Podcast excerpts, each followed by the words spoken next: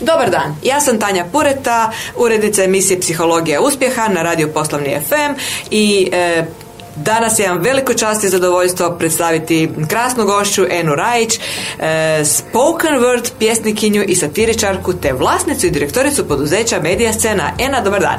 Dobar dan, Tanja, hvala nam pozivu. E, hvala na odazivu.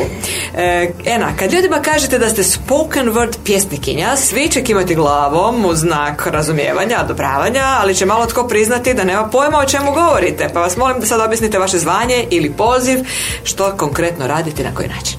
Pa znate što, moje iskustvo zapravo drugačije. Većina ljudi kad im kažem da sam spoken word pjesnikinja, otvoreno kažu, ne libe se reći šta je to, ne razumijemo. Tako da ekipa većinom ne znam, bar evo iz mog iskustva.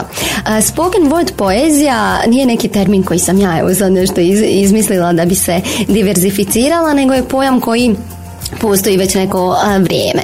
Neki bi rekli da spoken word kao takav datira još iz doba starog Grčke dok su ljudi opjevavali Odiseju i Iliadu. S druge strane, neki će reći da to jest ipak jedan moderniji žanr koji je izniknuo kao reakcija na klasičnu poeziju koja je bila onako za neke, za veliki broj ljudi elitistična, pisana. Spoken word Poezija kao takva u doslovnom prijevodu na naš jezik je govorna poezija, odnosno izvedbena, što znači da se ona piše kako bi se izvodila pred publikom. U njenom glavnom jeli, um, cilju jeste da se izvodi uživo pred publikom, pa tako imamo i slam natjecanja, odnosno slam kao riječ zapravo je natjecanje u poeziji, gdje onda različiti spoken word pjesnici, odnosno slam pjesnici, uh, im, izvode te svoje pjesme i natječu se u poeziji. Moram priznati da meni natjecanje i umjetnost nikako nisu išli nikad u istu e, jednadžbu i jesam sudjelovala na jednom takvom natjecanju, nisam se baš nešto dobro plasirala, ali evo, nije to nešto što je e, meni blisko. Također ćete pronaći brojni spoken word e, poete, jeli, koji sad u ovo moderno digitalno doba, te svoje pjesme uobličuju, produciraju u različite videofilmove koji onda imaju to neku umjetničku notu. Najvažnija odrednica spoken worda je upravo taj performance, ta izvedba, tako da dobar spoken word poeta je onaj koji uspije pobuditi emociju u čovjeku koji je u publici, nebitno je li to ugodna ili neugodna, e, promrdati status quo, e, pozivati na kritičko razmišljanje i većinom taj spoken word kao takav znaju povezivati sa hip hop kulturom i pronaći ćete neke slične elemente i u spoken word pjesmi uživo i obično su to neke teme koje se vrte oko društvene tematike, društvenih pitanja, pa evo u zadnje vrijeme i psiholoških pitanja. Ne znam je li bilo... pa ne, baš, ali da, u spoken wordu ima svega, da. E, dakle, ono, vruće teme, jel, ono, možda o kojima se šuti, o kojima se negdje onako, o kojima možda neugodno pričati. Tako je, tako je. Ne nerijetko su to tabu teme, neke kontroverznije teme, e, teme koji se dotiču ljudi koji su možda marginalizirani, tako da otvoreno, evo, bez dlake na jeziku pričati o tim temama. Dobro, osim što dakle, e, dakle e, imali, ste, imali ste puno nastupa, jel tako? koliko se zapravo traži takav jedan spoken word nastup i koliko je to prepoznato kod ljudi? Pa znate kako, ovdje e, kao jedan od pionira, mada nisam jedina koja se ovime bavim, počela sam prije nekakvih 4-5 godine, 4-5 godina nastupati, međutim je jedan od prvih nastupa i to veđih nastupa jeste u Ujedinjenim narodima. E, tako da mi je upravo taj nastup bio nekako e, veliki vjetar u leđa, pogotovo na tom početku gdje sam shvatila da i na nekim višim instancama ljudi jesu zainteresirani e, za to. Tako da evo... Čekaj, kom ste tamo pričali? Dajte malo sad. Ovako ispratno, pričala sam o Ujedinjenim narodima, kome, šta, kako, kako ste došli do toga, što ste im rekli, kako su vas gledali? Da, pa to je bila 2019. godina, taman pred koronu onu mislim da je nekad ovoga bilo. Kraj 2019. godine dobila sam poziv od jedne, jel se to kaže direktorice udruge, ne kaže se direktorice udruge, kako se kaže, vlasnice udruge. Može biti direktorica udruge. Da, ovaj, švicarske udruge koja je tu s naših područja i du, živi u, u Švicarskoj i dugo vremena me pratila preko društvenih mreža i rekla mi je, gledaj, a, krajem godine se održava Ženeva Peace Week u Ujedinjenim narodima i tema je Building Trust in Post-War Communities. Jesi li otvorena da dođeš i um, svoje dvije pjesme izvedeš i meni je to bilo kao čekaj šta je moguće? Još sam ja neko ko je a, rođen 93. u to nažalost hororsko doba tu kod nas pa mi je bilo kao da li ja kao ne dijete rođene u ratu mogu tako o tim temama pričati? Onda sam rekla ajde probat ću o toj temi na način na koji najbolje znam ne dotičući se stvari o kojima nemam pojma. I znači nije ona čula nijednu vašu pjesmu nego ste vi morali osmisliti pjesme u tom trenutku. Čula je ona moje pjesme ali nikad nije čula te dvije pjesme koje sam tamo izvodila jedna od njih je bila pjesma koju sam izvela na hrvatskom jeziku, poštovana predsjednice. To je e, pjesma koju sam koju sam napisala za isto, imeni dokumentarac Poštovana predsjednice u produkciji Daniela Pavlića koji je 2019. odnio nagradu za najbolji dokumentarni film na Tuzla Film Festivalu i to je znači bilo na hrvatskom jeziku. Uh, druga pjesma, i to je jedna pjesma o opustošenoj hrvatskoj kostajnici, opustošenoj ratom i raznoraznim malverzacijama i političkim igrarijama, a druga pjesma je bila pjesma koju sam napisala na engleskom jeziku Peace for Yesterday koja je evo iz moje pozicije djeteta koje je rođeno u to doba um, progovara o tim teškim vremenima mada moram priznati da su bilo je stvarno prekrasno iskustvo to su bili stranci mada uh, nekako sam osjetila da su ljudi još jače bolje reagirali na pjesmu na hrvatskom. Ona je bila prevedena njima svi su imali slušalice na engleski ali valjda budući da, mislim, pišem i na engleskom ili i na hrvatskom, ali taj neki slang koji koristim um, i, i poigravanje nekakvim jezičnim konstrukcijama sigurno da mi je lakše na hrvatskom nego na engleskom, tako da vjerojatno i, i, u toj sam pjesmi bila više involvirana, tako da vjerujem da je to razlog zbog kojih je možda i više, ovaj, više ih dotakla. Da, možda nisu razumjeli, ali su osjetili emociju, jel, osjetili su neki ritam i tako to, jel. Odlično, znači, da li se ljudi nakon vaših e, pjesama, kad ih čuju, ok, dotakne ih emotivno, ali da li oni koji trebaju čuti i razmisliti da li ih dotakne na razini da počnu malo razmišljati, mijenjati stavove, da ih potakne na nekoj motivaciji da možda krenu mijenjati svijet. Onako, čisto onako, vi, s obzirom da ste kao psiholog, pa možda možete vidjeti u očima ono, od, odluke. Znate kako, uh, spoken word poezija uživo kao takva, kao i stand up, kao i nekakva, ne znam, komedija dell'arte ili općenito predstava je vid umjetnosti u kojemu vi u, u tom trenutku možete shvatiti je li vas publika kuži ili ne, znači, ili ako ste stand-up komičar, ako vam se ljudi ne sviđaju, ne, ako vam se ne smiju nešto dobro niste uradili. Uh, ono što ja primjećujem na svojim nastupima jesu šmrcanja, jest smijeh, jesu poslije zagrlja i snažni. Uh, jedna draga kolegica mi je rekla nakon jednog od nastupa točno se ovako želim osjećati. Točno je, u meni si pobudila točno onaj osjećaj koji želim osjetiti nakon svake predstave. bilo bi pretenciozno od mene, mislim da kažem da ja sad sa svojim pjesmama potičem druge da mijenjaju svijet, ali te, te povratne informacije, ljudi koji se po dva, tri puta vraćaju na show i svi ti komentari koji su na kraju, kraju, na kraju krajeva javni na YouTube i na drugim društvenim mrežama pokazuju da to ljude ipak nekako dirne jer evo pokušavam kroz stihove na neki neinvazivan način verbalizirati nešto što oni možda e, ili e, neću reći ne znaju, ali su negdje potisnuli skroz u sebi tako da to dođe kao i neki oblik katarze, ajmo to tako reći. E, Ena, završili ste psihologiju. Kako ste se odlučili za taj studij i kako ste se odlučili da o psihološkim temama progovarate na kreativan način, a ne u okviru psihologije kao struke? Znači, očito vas to sve jako intrigira i postoje različiti alati, a vi ste odlučili se za jedan umjetnički alat.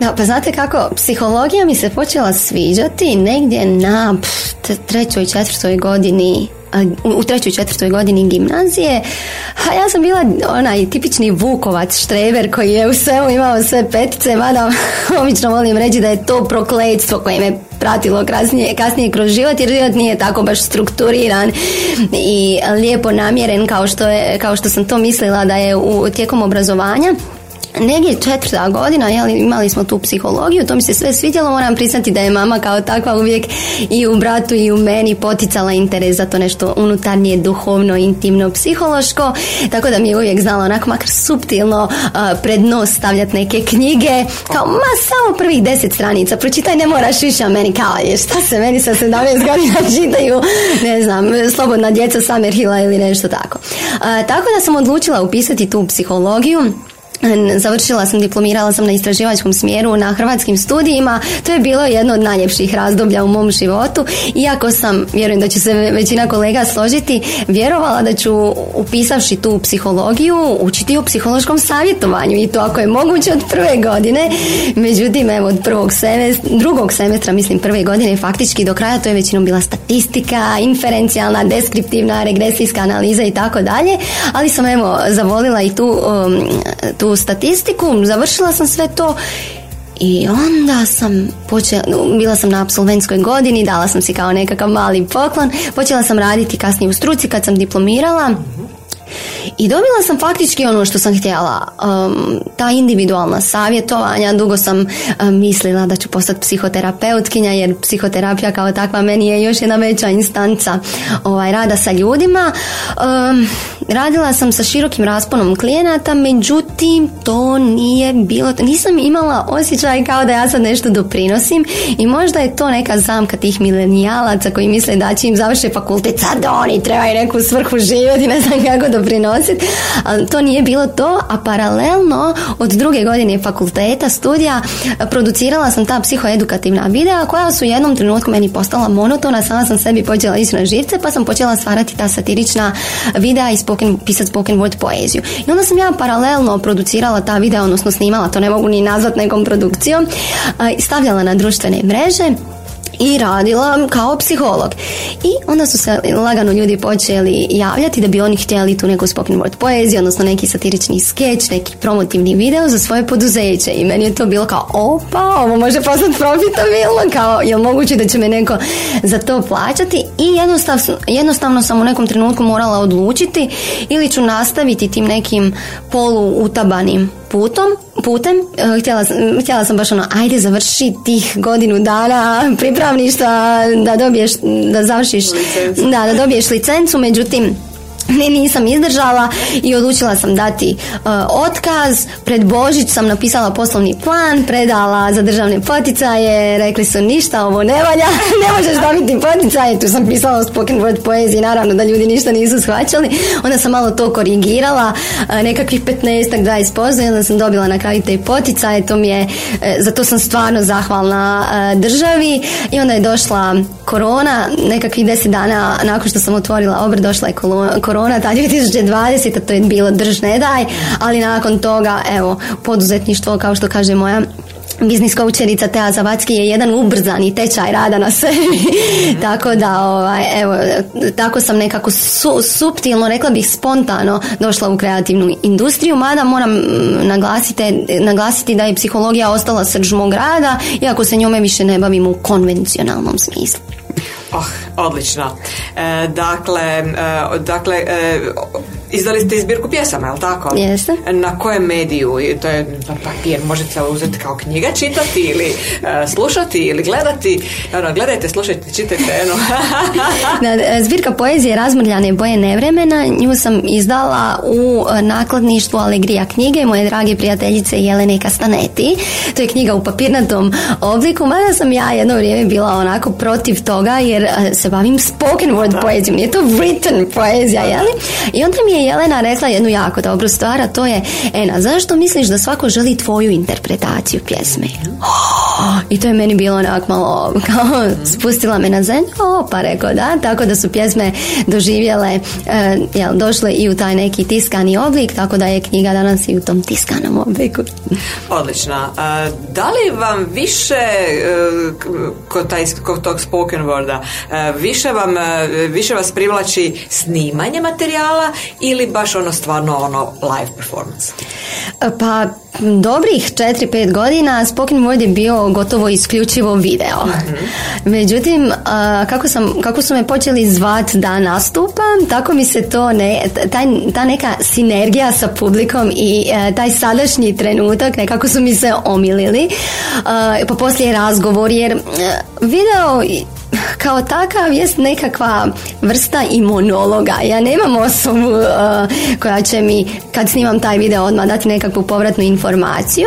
A ovaj uh, trenutak uživo nešto što je stvarno uh, neopisivo od prije nekakvih godinu, godinu i pol više ne izvodim ne znam jednu pjesmu pa otvorim konferenciju, zatvorim konferenciju ili odem na neki ne znam festival ili nešto nego to je sad baš kao u obliku šoa koji ima svoju glavu i rep i to je zaista nešto što ne bi mijenjala ni za što, mada, mada volim jedno i drugo, dinamično je tako da, ali ovo uživo ipak, ipak tu srce malo više ide.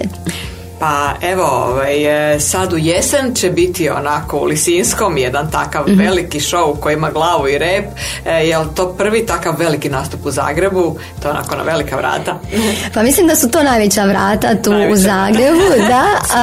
premijera, evo ja sam stvarno i sretna što sam dobila priliku nastupati u Lisinskom. imali smo više tih regionalnih izvedbi, tu je bio Hrvatski kulturni centar u Travniku, zatim Spens u Novom Sadu, gradsko kazalište komedija tu u Zagrebu, ali Lisinski ipak je jedan veći zaloga, jedna velika vrata. Show koji sam već izvodila, međutim nešto će malo duže i trajati, neke će nove pjesme biti tu, tako da evo, spremamo stvarno jednu izvedbenu poeziju popraćenu glazbenom pratnjom izvanrednog pijanista Zvonimira Glibušića i tako te neke teme koje sežu od korupcije, poslovnih zavrzlama, preko partnerskih odnosa, pa sve evo do pitanja čovjekovog smisla. Dakle, E, puno, puno tema u kojoj se mnogi ljudi mogu naći, jel to razlog zbog čega bi došli, ili ima još neki razlog zbog čega bi došli vas slušati. I hoće li biti razočarani ili će reći, je! Da, pa da, ne znam, ja se nadam stvarno da neće biti razočarani. Većinom kad ljudi kupuju kartu za ovakve događaje, kupuju jer vjeruju da će to nešto biti dobro. Ja ću se evo truditi sa svom svojom ekipom da to bude na nekoj razini. međutim, i mislim Lisinski kao takav pa ne mogu doći tamo i napraviti nešto ono, bez veze um, otafrlje i profesionalizam je tu naravno bitan. Ono što mogu reći ono dajem ruku u vatru da 99% ljudi tu nisu ništa tako slično iskusili jer kod nas jednostavno nema takve forme. E, baš nedavno kad sam nastupala e, u, u skopu jednog e, događaja, jedna mi je dramaturginja rekla ja ne znam gdje tebe da svrstam. Ovo ima kazališnih elemenata, nešto je slično monodrami. Imaš stand-up, stand-upovskih elemenata. Tu je i popratna glazba kao ne znam stvarno, eto, a žena je završila akademiju, gdje da te svrstam, tako da je stvarno, ajmo reći, nekakva ekskluziva na našim područjima i nadam se stvarno da će ljudi biti zadovoljni nakon toga. Dakle, Ena, uh, vi ste nesvrstana. Ako ja mogu dobro razumjeti. Može, slažem se. E, odlično. E, imate li možda ovako, sad ću vas onako pitati, imate li iz rukava neku, neku pjesmu ili nešto što bi mogli onako ovaj, sad predočiti našim slušateljima o čemu se tu zapravo radi, da dobije barem jedan dijelić, barem oni koji nas nisu nikad čuli, na bilo koju temu. Evo, možda recimo tema E, sad ste me uhvatili, ali znam svoje pjesme na e, Evo jedan dio pjesme za bolje sutra, kojom sam otvorila i konferenciju e, financijske pismenosti Tonija Miluna.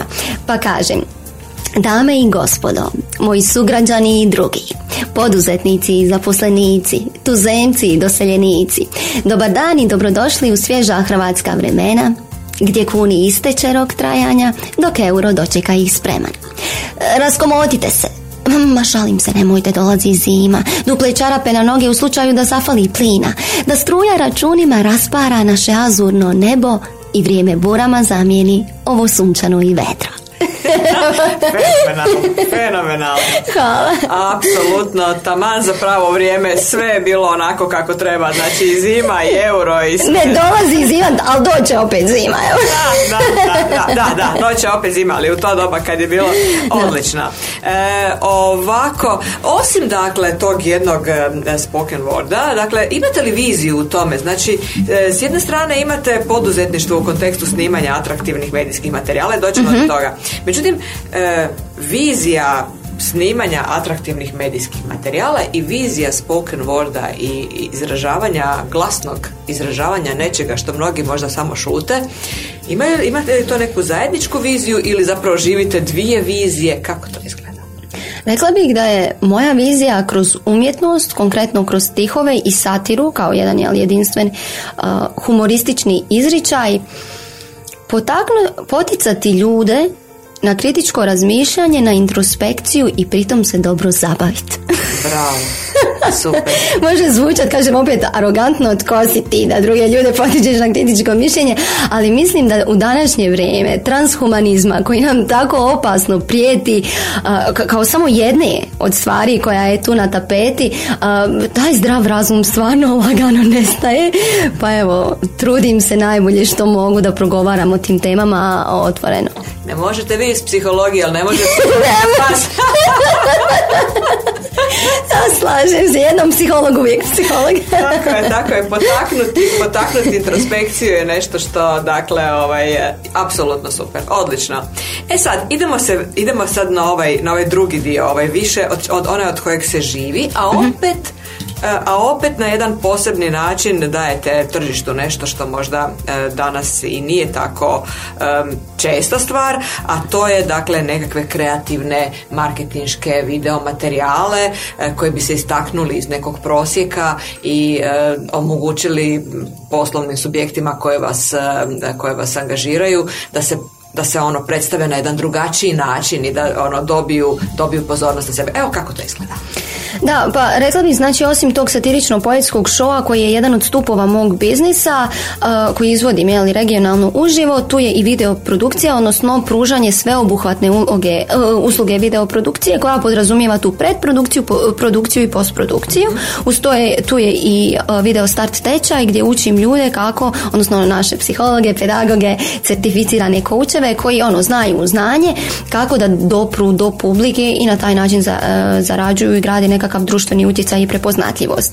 Uh, obično mi se javljaju, ja stvarno moram priznat uh, da je meni u ovom poduz- poduzetništvu dosta toga spontano došlo.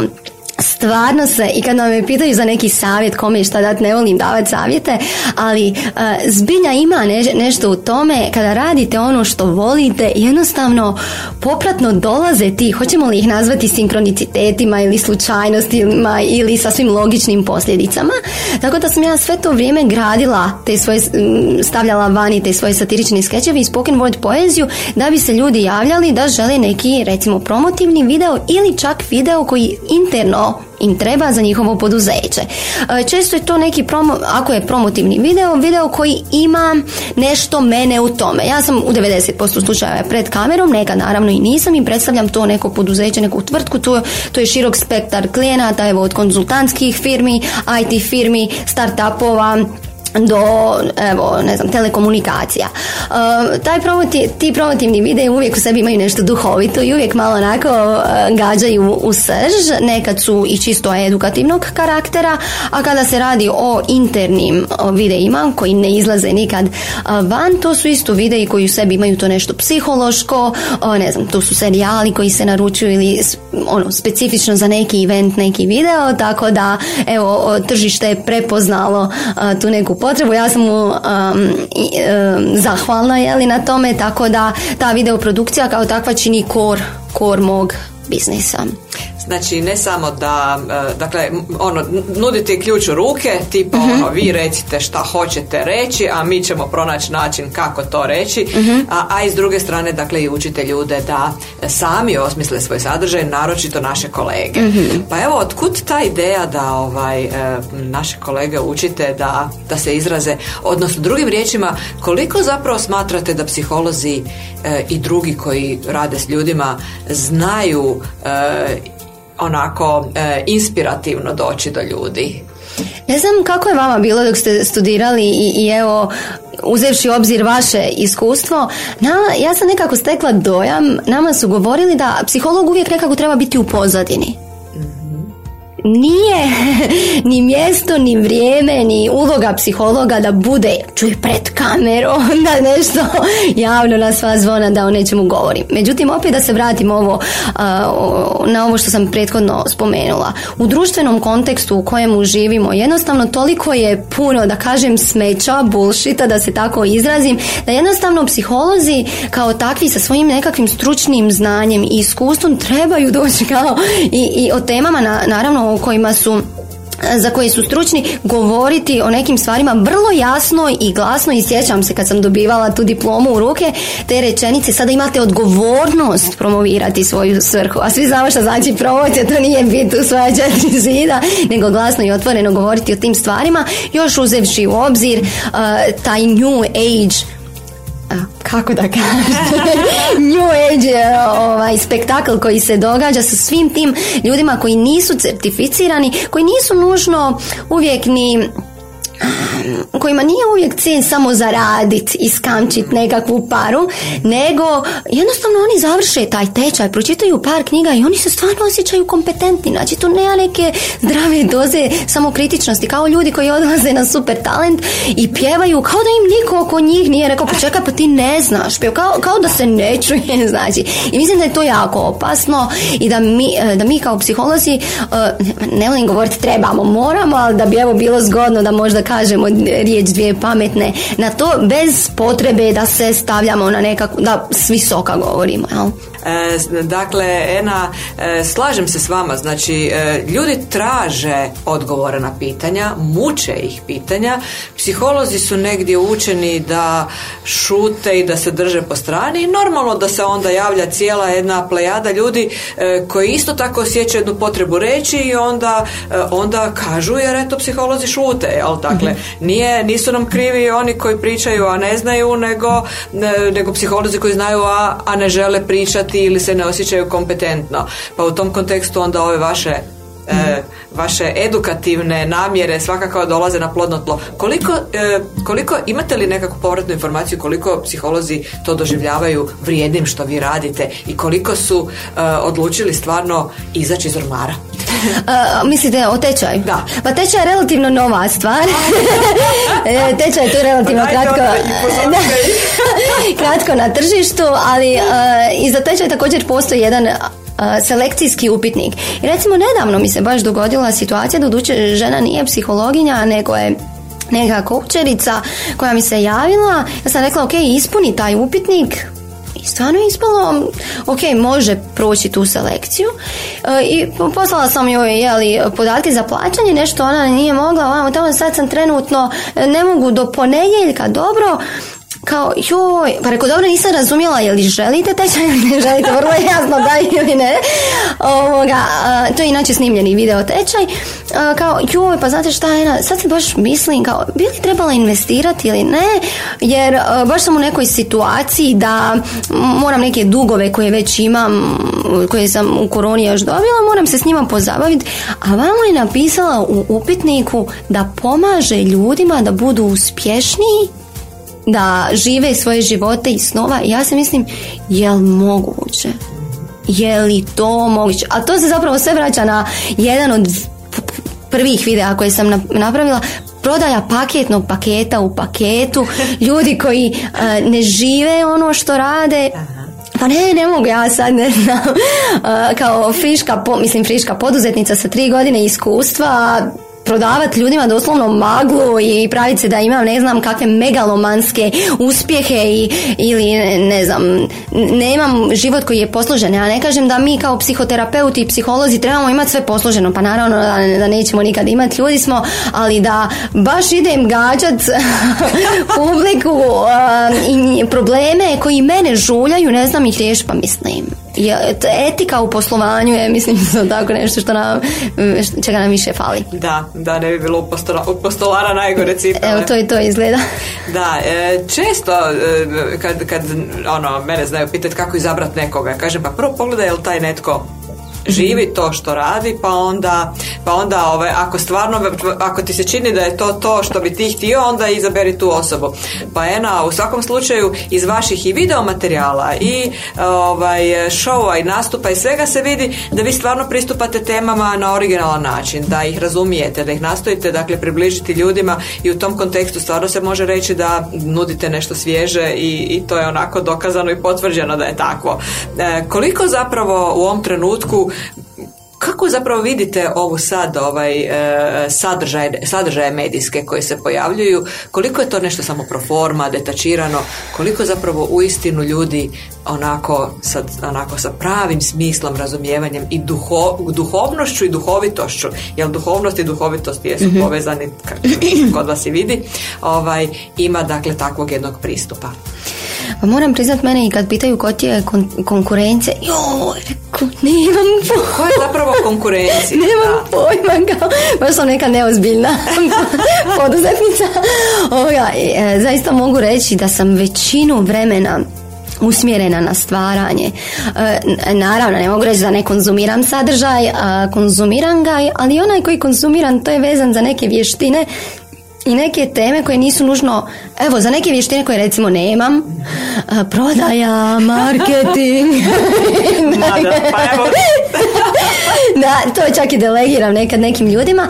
Ovoga, tako da, gledajući da, ovaj, bacivši oko da, malo na taj naš sadržaj, moram priznati da većinom gledam strane, stranu ekipu.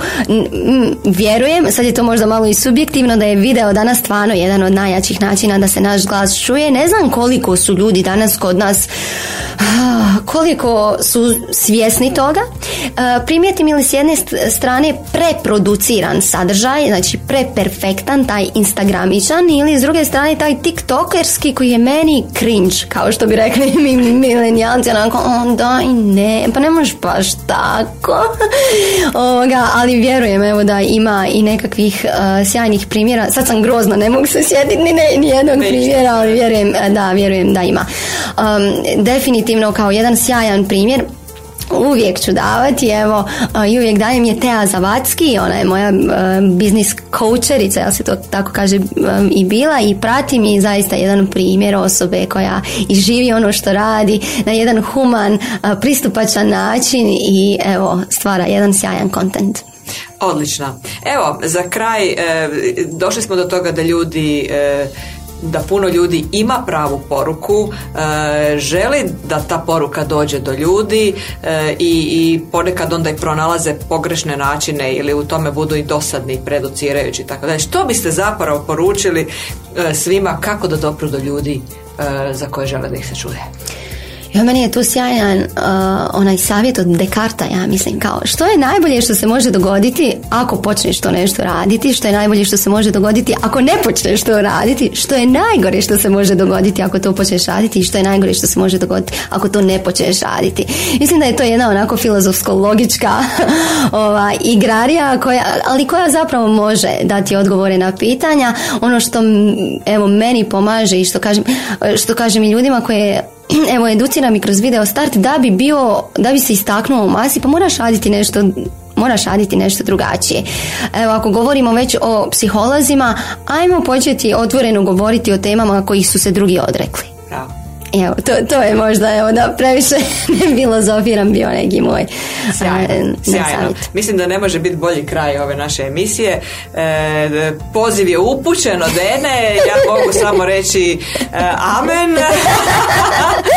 Ena, hvala na ovom krasnom gostovanju. Vjerujem da ćemo se i u nekoj drugoj prilici čuti, a vama puno uspjeha i u Lisinskom i u svim vašim nastupima i općenito o poduzetništvu. Lijepo imate ovako mlade ljude koji tako lijepo krasno razmišljaju, imaju superviziju i evo sretno. Hvala puno na pozivu također. Doviđenja dragi slušatelji.